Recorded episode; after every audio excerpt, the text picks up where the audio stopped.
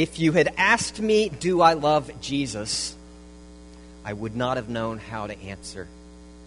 It was about 20 years ago in Nashville, Tennessee. I had come down for a friend's ordination, and we were debating the importance of the Reformed doctrine of justification over a beautiful, wonderful bottle of something from a place called Islay. And Hans Beyer had just left me, of all people, speechless. He said this When I was young, growing up in Germany, I could have explained to you how I was justified by faith alone. But had you asked me if I loved Jesus, I would not have known how to answer. You see, it's very possible to have really good theology, to know your Bible, to be involved in church, to go through all the routine and yet not really love God. What about you? Do you love God? Um, well, you know, Greg, I, I I try to love him, but I'm not very consistent. And that's not what I'm asking. I'm not asking about your religious performance. I'm asking when you think of Jesus and when you think of God your Father, does anything inside of you move? Does it draw you? Uh, is your heart tender toward him? Do you have any affection for your Savior? Do you love him? You know, maybe you're sitting here thinking, gosh, you know, I don't know where I am with God. And maybe your relationship with God, it, it, it's just not where you want it to be. Maybe you don't really have a lot of love for God. At the beginning of a new year, it's a good time to sort of look inside and see where is my heart? Is it tender toward God or is it hard? Do I want to change? Do I want to be filled with love for Jesus? Do I want to love God more? Maybe I don't know how to do that. How do you actually change how you feel? None of nobody has power over what, what's going on inside their heart, their their affections, their their feelings. Maybe you're not sure how to change. And if that's where you are, then I believe Jesus is going to speak to you very directly this morning from a passage in the seventh chapter of Luke in which Jesus interacts with a woman, a sinful woman, we are told. It's Luke chapter 7, because here he tells us how to actually love God. And it is a very counterintuitive answer. And it doesn't involve trying harder or doing better. It's, it's, it's really remarkable what he says. It's the exact opposite of what we assume in church and religious culture. This is the seventh chapter of the Gospel according to Luke, beginning in verse 36. Here, the word of Christ. Now, one of the Pharisees, it's the religious leaders, one of the Pharisees invited Jesus to have dinner with him. And so he went to the Pharisee's house and he reclined at the table. And then a woman who had lived a sinful life in that town learned that Jesus was eating at the Pharisee's house and she brought an alabaster jar of perfume. And as she stood behind Jesus at his feet weeping, she began to wet his feet with her tears. And then she wiped them with her hair and, and she kissed them and she poured perfume on them. When the Pharisee who had invited him saw this, he said to himself, If this man were a prophet, he would know who it is that's touching him and what kind of woman she is, that she is a sinner. Jesus answered him, Simon, I have something to tell you. Tell me, teacher, he said. Two men owed money to a certain money lender. One owed him 500 denarii the other 50. Neither of them had the money to pay him back, so he canceled the debts of them both. Now, which of them will love him more? And Simon replied, I suppose the one who had the bigger debt canceled. You have judged correctly, Jesus said. Then he turned toward the woman and he said to Simon, Do you see this woman? I came into your house. You did not give me any water for my feet, but she wet my feet with her tears and wiped them with her hair. You did not give me a kiss, but this woman, from the time I entered, has not stopped kissing my feet. You did not put oil on my head, but she has poured perfume on my feet. Therefore, I tell you, her many sins have been forgiven, for she loved much. But he who has been forgiven little loves little. And Jesus said to her, Your sins are forgiven. The other guests began to say among themselves, Who is this who even forgives sins? Jesus said to the woman, Your faith has saved you. Go in peace. What is Jesus saying here? What is this message he has for us? First, he's saying that this woman is showing you a picture of what true and undiluted love for me looks like. You know, who was this woman? What we know is that she was a woman who had lived a sinful life in the town. That probably meant some kind of sexual sin. Uh, you know, maybe she was, uh, you know, uh, uh walking the streets, you know, selling herself to other people. Maybe she was a divorcee who did what you often had to do in the ancient world. If you were a divorced woman who had no family to take you back and who had no one to take you in, you did whatever you had to do in order to get enough food to feed your children and feed yourself.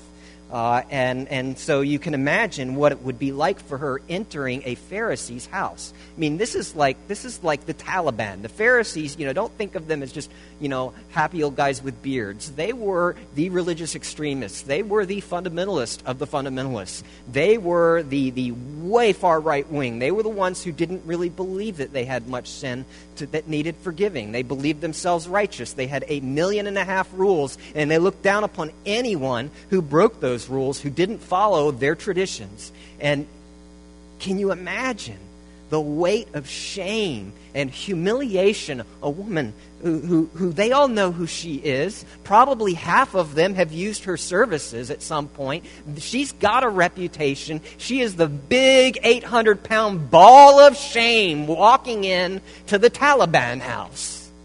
And they're all reclined around a dinner table eating and none of them's going to make eye contact with her. She's a shameful woman, but she sits down behind Jesus, who would have been reclining, you know, on his side, eating at the table, and behind him are his feet, and she begins, you know, weeping over his feet and, and wiping them with her hair, and then she takes this little flask of perfume and she breaks it. But what was that flask of perfume?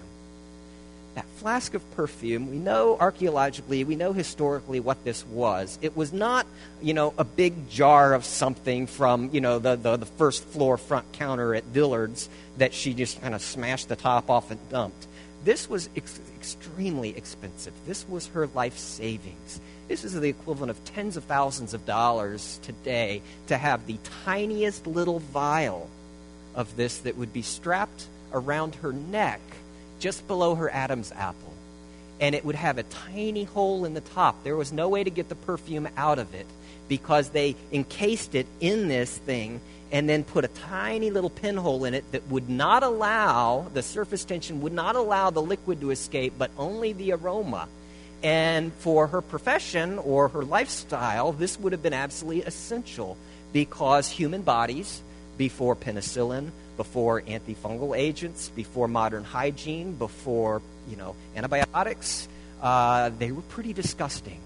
Uh, the smells, the rashes, the boils. The, the, it would have been very, very difficult to even get close to another human being. And this vial is what enabled her to do it because what she would smell was the very potent aroma of her own perfume, always just below her chin, wafting up, uh, masking the smells around her. This little vial was the only leverage this woman had in life. It was her life savings. It was her future. It was her career. It was her lifetime of earnings. It was also bound up with her shame and her sin, her entire future. And she takes the only leverage she has in this life her, her career, her future, her sin, her shame, her wealth, her security, and she snaps it in two and dumps all of that on the feet of Jesus. She dumps her shame on Jesus. She pours her future on Jesus. She pours her only leverage, her only life her only career. She gives him all of her earnings, past, present, and future. And Jesus is saying, This is pure, undiluted love. She is throwing away her future, and she has never been happier in her life. She is crying tears of joy out of love and affection for Jesus. And Simon, the Pharisee, he doesn't have this kind of love. He's sitting there criticizing the woman. This is a sinful woman. And he's sitting there criticizing Jesus. If Jesus were really a prophet, he would know that this is a wicked, evil, demonic, shame filled woman. And he wouldn't let her near him. And Jesus calls him out on it. There were certain things you did for guests in the ancient world. First of all, everybody walked on dirty, muddy streets that were also frequented by camels and, and donkeys, and they left things, not just sand, and so your feet, when you got to a house, would be filthy with all kinds of filth. And the first thing that should be done is they should snap their fingers, and the servants should come out and they should wash your feet. And Jesus says, Simon, you didn't even offer me that basic level of respect that you would any other guest that walks into your house. And you didn't pour oil on my head and anoint me with blessing. You didn't even give me a kiss. That was the handshake, that was the hug. Simon, you do not love the Son of God. You have no love for God at all. But this woman, with her kisses, with her weeping, with her tears, that's what you're lacking, Simon, to, to gain that. Jesus is saying, in order to truly be moved with love for Him and love for His Father, something aesthetic has to happen inside of you. If you're here today and the thought of Jesus just does nothing at all, you're as hard as a rock, understand something aesthetic has to change. Aesthetics, uh, it's the science of beauty. It involves what you desire, what you long for, what you're drawn to, what captures your heart, what captivates your imagination. It's what you consider a beautiful thing. You see, this woman, something aesthetic had happened to her. There was something that she found immensely beautiful. She had been, likely with a different man, every week, maybe every night. And each night she would have been thinking, maybe this will be the man who truly will love me. Maybe this is the one who will whisk me away in the morning. He'll still be here next week. Maybe this is the one who's going to want to take me into his home and embrace me. Maybe this will be the first man who has truly loved me. And every single morning after morning, week after week, she would hit another deeper level of rejection, of hopelessness, of despair, of one who has never been loved. And then she heard Jesus was in town. He was the first man to actually clothe her with his eyes. He was the first man to not use her, but to serve her for her sake. He forgave her sin. He washed her. He made her clean. She's finally found one who truly loves her, and the one who loves her happens to be the Son of God Himself. This is something aesthetic that's happened inside of her. You know what that's like when a young man gets his first car. We've talked about this. He gets his first car, and you know, every penny he has, he pours into that car. He washes the car in the driveway. He waxes the car in the driveway. He goes through and gets that expensive stuff that's really just greasy, slimy stuff and does all of the wheels so every wheel is shiny. He's detailing with a toothpick and a Q tip in the little fine layers where various pieces of his car come together. And then he washes it and waxes it again just because he wants to spend time with this car. He wants to be with it. He wants to pour pour every cent he gets into it until he meets a girl. And then he wants to spend every waking second with the girl and he wants to spend every penny he's got on the girl. He will go to movies that he finds sappy and boring and romantic and mushy just because he wants to sit next to the girl. Something aesthetic has happened. His heart was captivated by a car, and then suddenly it's captivated by this amazing, beautiful woman who's soft and smells nice. And, and, and he's just, it's aesthetic. And Jesus is saying, that's what happened to this woman. Simon, he's saying, Something aesthetic has to happen inside of you because right now you are in the presence of the Son of God and all of his compassion and all of his grace, and it's doing nothing at all for you. And friends, that is a terrifying place to be. But how can you change your heart? How can you change what you find beautiful? How can you change what captivates you? How can you choose what captures your affections? And so Jesus explains it's a very counterintuitive explanation.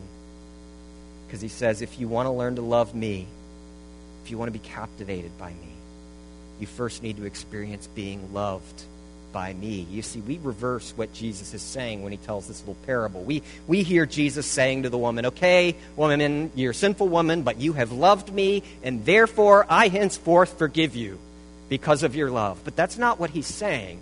He, he explains what he's saying by the parable. He's actually saying just the opposite. He is looking at this woman, and he's looking at Simon, and he's saying, I can tell which one of you has been forgiven much. I can tell which one of you has had faith to save you. I can tell because the one of, one of you has been forgiven much and therefore loves me much. And one of you has been forgiven very, very little and therefore loves me very little. And so he tells this, this parable of, of, of two men who both owe a whole lot of money. One of them, it's the equivalent of like $10,000. You could buy a seven year old, a six year old Mini Cooper with all the bells and whistles for $10,000. That's a lot of money, and there's no way he can pay it back very easily. He's going to have to work long and hard to pay down that debt. And the other one owes him the equivalent of about $500 billion.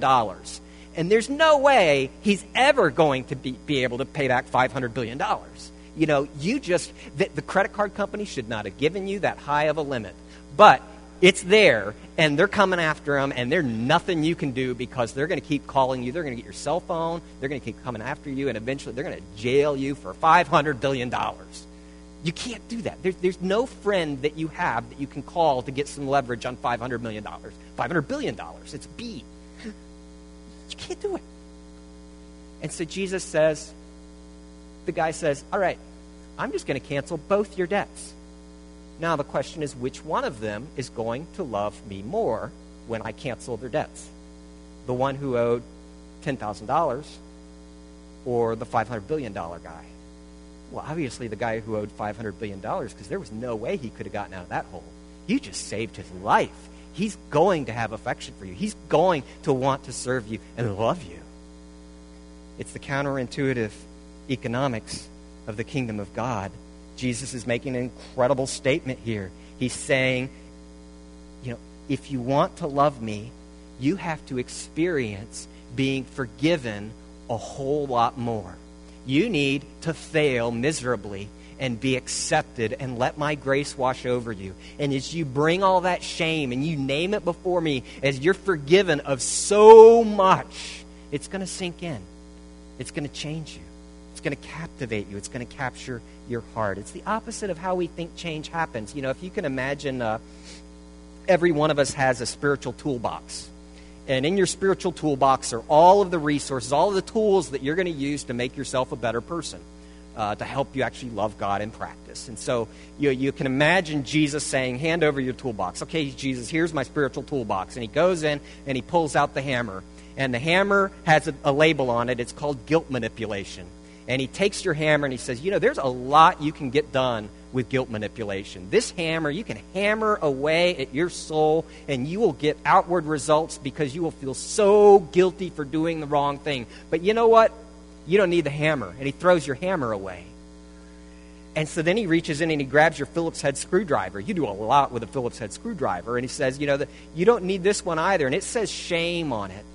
There's all sorts of stuff you can get yourself to do because you're trying to avoid feeling shame. But he says, you know what? I don't really want you motivated by shame. And so I'm going to throw away your screwdriver. And so you don't have a screwdriver. You're like, what on? Well, at least you got your wrench. But he reaches in and he looks at your wrench, and it's called fear of punishment and he, he says, You know what? I'm going to the cross for you, and, and I'm going to carry all of your debt, all of your shame, all of your guilt, and all of the consequences to the cross for you. And I'm going to pay those eternally for you so that God the Father will never, ever punish you because I have already been punished and there is no double jeopardy with God. Paid in full. So you don't need your wrench anymore. He throws out your wrench.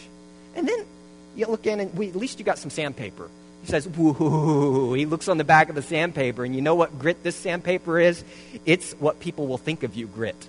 And he says, you know what? I don't want you motivated and trying to change yourself and trying to love me out of, out of fear of what other people are going to think. So he gets rid of your sandpaper. And then you've got no tools in your toolbox. Is Jesus, what am I supposed to do to actually change? I want to learn to love you. I don't really love you very much right now, Jesus. I want to love you, but I don't. And you've taken away all the tools I was relying on to actually learn to love you. Jesus, what am I supposed to do? He says, Look in the box. You look in your toolbox. And, and there's a sticker that was there all along on the bottom that you never could see because all these tools were in the way. And the sticker, it, it, it says G R A C E, grace. Five letters. It says, You need grace. Grace will change you. Grace will make you willing to suffer and will make you willing to do what you don't feel like doing out of love and loyalty to your Savior. The path to loving God is by being loved by God, living loved by God. That's going to be our theme the next 12 weeks as we talk about. We're going to talk about loving different kinds of people, but every single sermon is really going to be about being loved by God as the thing that's going to give you the power, that radical gospel that's going to give you the power to actually learn to love the unlovable. You think about all those genealogies in the Bible. You know, God is incredibly personal. You, you skip over them when you read, you know, because it's like Nahum begat Eliezer, and Eliezer begat, you know, you know, uh, and Abiathar, you know, begat Oran, and Oran begat Daniel, and you just think, oh my gosh, I'm just going to skip this, find a chapter where actually there's some plot. And you think, why are those in there? Well, they're in there because God knows his people individually by name. He doesn't just have a collection of marbles that all look alike. Every marble is completely different, and he gets each one out, and he names each one, and he looks at it, and he marvels at it. Only they're not marbles, they're people, his children, those who believe in Jesus, his son, are therefore adopted into his family. All those genealogies are there because God actually loves you personally if you belong to him. There's a, there's a song Nathan Partain put out this year, You Are Not My People and it's God speaking. And he goes through the story of God and us in the Bible. God is speaking. You hid from me, and so I called you. And then you accused me, and so I blessed you. Your heart was cold, so jealous was I for you.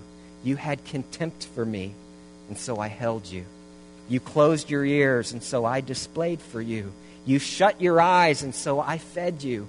You fought, but I was patient to wait for you. You yelled and you cried, and so I clothed you.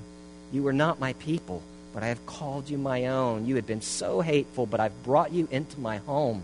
Your mind was bent, and so I sang for you. Your feet were bound, and so I untied you. You, you could not speak, and so I taught you to. You were so scared, but I gently drew you.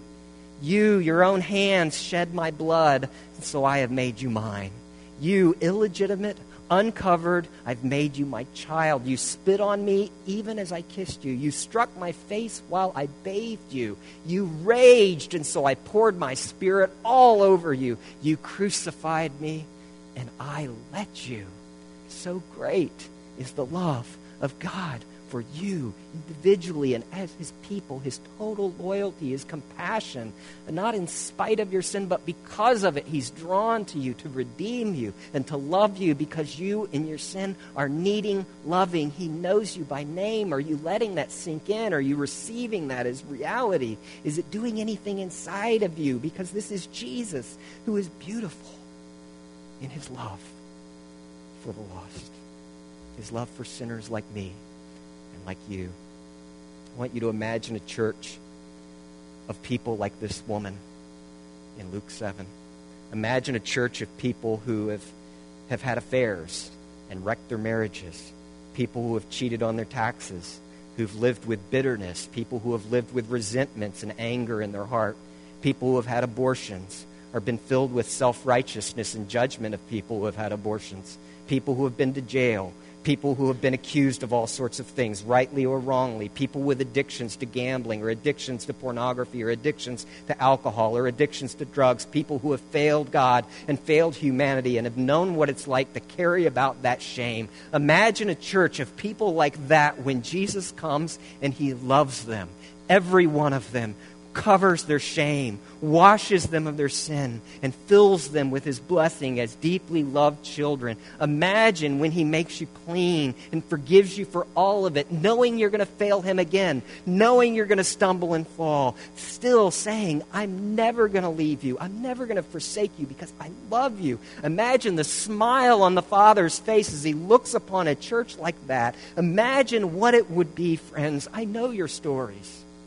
I've heard so many of your stories. Friends, you are that church. There is not a one of you in here who doesn't have some big shameful thing that you've brought to Jesus.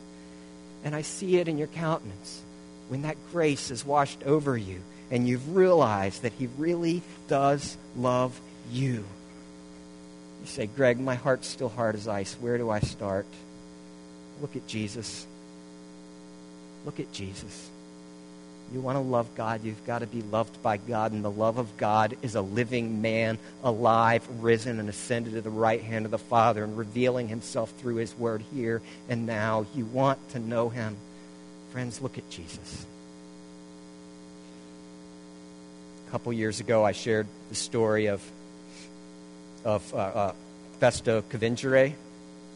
He was the Anglican bishop in Uganda from 1972 until his death in 1988. And he was a man who suffered greatly under the dictatorship of Idi Amin.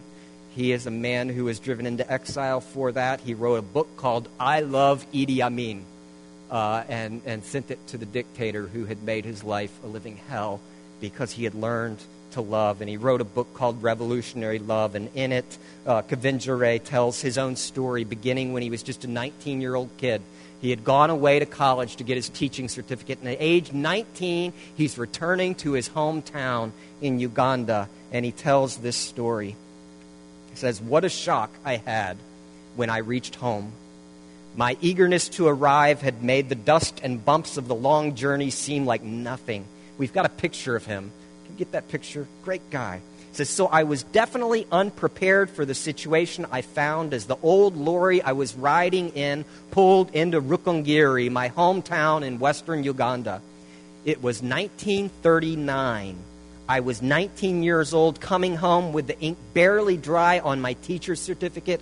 I had been given my first teaching position in the very boys' school I had attended. And that pleased me. At least it would be a start and I would have money in my pocket. The first ugly surprise came when the truck rounded the marketplace. A crowd had gathered around some people who were singing church songs right out in public. Imagine hearing this floating over the fruit and vegetables down at the cross where my Savior died. To me, it was sheer fanaticism. The headmaster was waiting for me in town, which was gratifying. Some of my relatives were there also. My favorite niece threw her arms around me and cried, Uncle Festo, welcome home. I love Jesus now. Do you? I grunted something and changed the subject. As an agnostic, I was quite offended. As the days passed, the situation proved worse than I had thought. People, both young and old, were caught up in a sort of religious frenzy, doing ridiculous things. Many of them had been good churchgoers for years, but this was something quite new. They would talk about Jesus in all sorts of places, and you never knew where they might burst out into song. It was infectious, spreading like a disease. We enlightened people were angry. My mother's brother, the senior chief of our district, was appropriately tough against such things. He was a good chief, selected by the British government as the most progressive of the sons of the former king, my grandfather. Now, my uncle said, this, this new kind of religion is dangerous. It invades your privacy. You have nothing left. There were other unsettling aspects of it for the chief to consider. These women who were saved no longer covered their faces before men, and they spoke out in public as if they were set free from the ancient traditions. Even worse, the customary distinction between our tribe and the local Iru tribe was ignored by these extremists. They actually ate meals together, breaking the food taboos of hundreds of years, and in many other ways, they ignored the feelings of the revered ancestors, thereby bringing the danger of calamity upon the whole land. My uncle, the chief, felt he had to take action, and so he told his retainers that they could beat up the ones who spoke of being saved. Some of them were thrashed quite severely, but beating didn't change them, and sometimes the results were the reverse of what my uncle intended. A court official would beat up a man because he talked about Jesus publicly, but when the beater went home, he couldn't sleep. And by morning, he was weeping and went off to join the fanatics. Exasperated, my uncle changed his order Don't beat them. That is dangerous. You might become like them. I was having difficulties of my own, he writes. The school where I taught was a mission school, and I was expected to attend the local church. That wouldn't have been hard, except that nearly everyone who was asked to speak or preach was one of these fanatics. What they said uh, was always dangerously personal. We were constantly bombarded with talk of the cross. It was oppressive.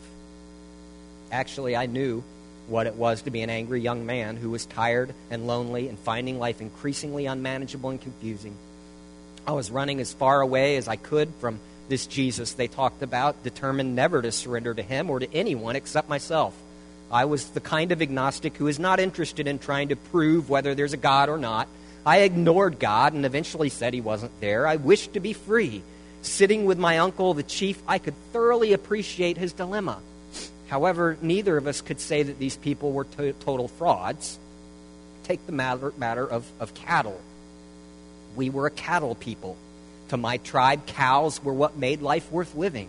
By the time I was three years old, I knew the name of every one of my father's 120 cows, bulls, and calves.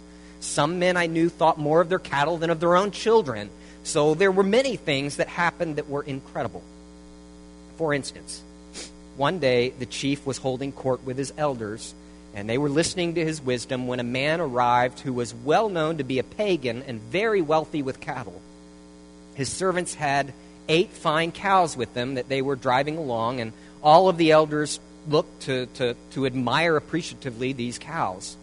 The cattle baron greeted everyone, and then he said, Your Honor, I have come for a purpose. The chief answered, Well, fine. What are these cows for? Sir, they are yours. I have brought them back to you. What do you mean they are mine? Well, sir, when I was looking after your cattle, I stole four of them, and I told you we had been raided. These four are now eight, and I have brought them to you. Who discovered this theft? Jesus did, sir. He has given me peace and told me to bring them. There was dead silence and no laughter. It was quite a shock. My uncle could see that this man was rejoicing. And everyone knew that what he had just done was impossible for a man from our tribe. I was hating God because the awareness of him embarrassed me continually. Though I pushed them back, my own sins were dark against me and threatening. Guilt pursued me like a hunting dog after its prey. I was a man ill at ease, young but fragmented inside. I was running headlong into self destruction. At the age of 19, I was already considering ending my life. It was not because I didn't have health or work or party friends, it was because the things I did lacked meaning. There was a hollowness inside, and life seemed lonely and undependable, and there was a haunting sense of uncertainty about me. Perhaps what happened then was because I had come to the end of hope and I was looking at suicide. One Sunday, as I sat in a church service, I got up and I went outside absolutely in a rage. I spent that day drinking hard at my uncle's place. And late that afternoon, I was cycling home, a little bit wobbly, when I saw a good friend of mine riding his bicycle toward me on the dusty road, which, and he had a look on his face as if he were flying. He was a teacher like me, and I knew very well that he didn't ordinarily have a glow on his face. I was surprised. My friend pulled up beside me and he said breathlessly, Festo, three hours ago, Jesus became a living reality to me. I know my sins are forgiven. He had never before spoken with any enthusiasm about Jesus. And then, with complete sincerity, he said, Please, I want you to forgive me, friend. And then he named three specific things for which he wanted forgiveness related to some questionable things we had done together. I am sorry, Festo. I'll no longer live like that. Jesus has given me something better. Off he went, whistling exuberantly, leaving me with my mouth open there on the road. If only he had stayed with me to argue, but he did not. So when I reached my room, I knelt by my bed, struggling for words to the one in whom I no longer believed. And finally, I cried, God, if you happen to be there, as my friend says, I am miserable. If you can do anything for me, then please do it now. If I'm not too far gone, help me. Then what happened in that room? Heaven opened. In front of me was Jesus. He was there, real and crucified for me. His broken body was hanging on the cross. And suddenly I knew that it was my badness that had done this to the King of life. And it shook me. In tears, I thought I was going to hell. If he had said, Go, I would not have complained. Somehow I thought that that would be his duty as all the wretchedness of my life came out. But then I saw his eyes of infinite love, which were looking into mine. Could it be he who is clearly saying, This is how much I love you, Festo? I shook my head because I knew that couldn't be possible. And I said, No, I am your enemy. I am rebellious. I have been hating your people. How can you love me like that? Even today, I do not know the answer to that question. There is no reason in me for his love.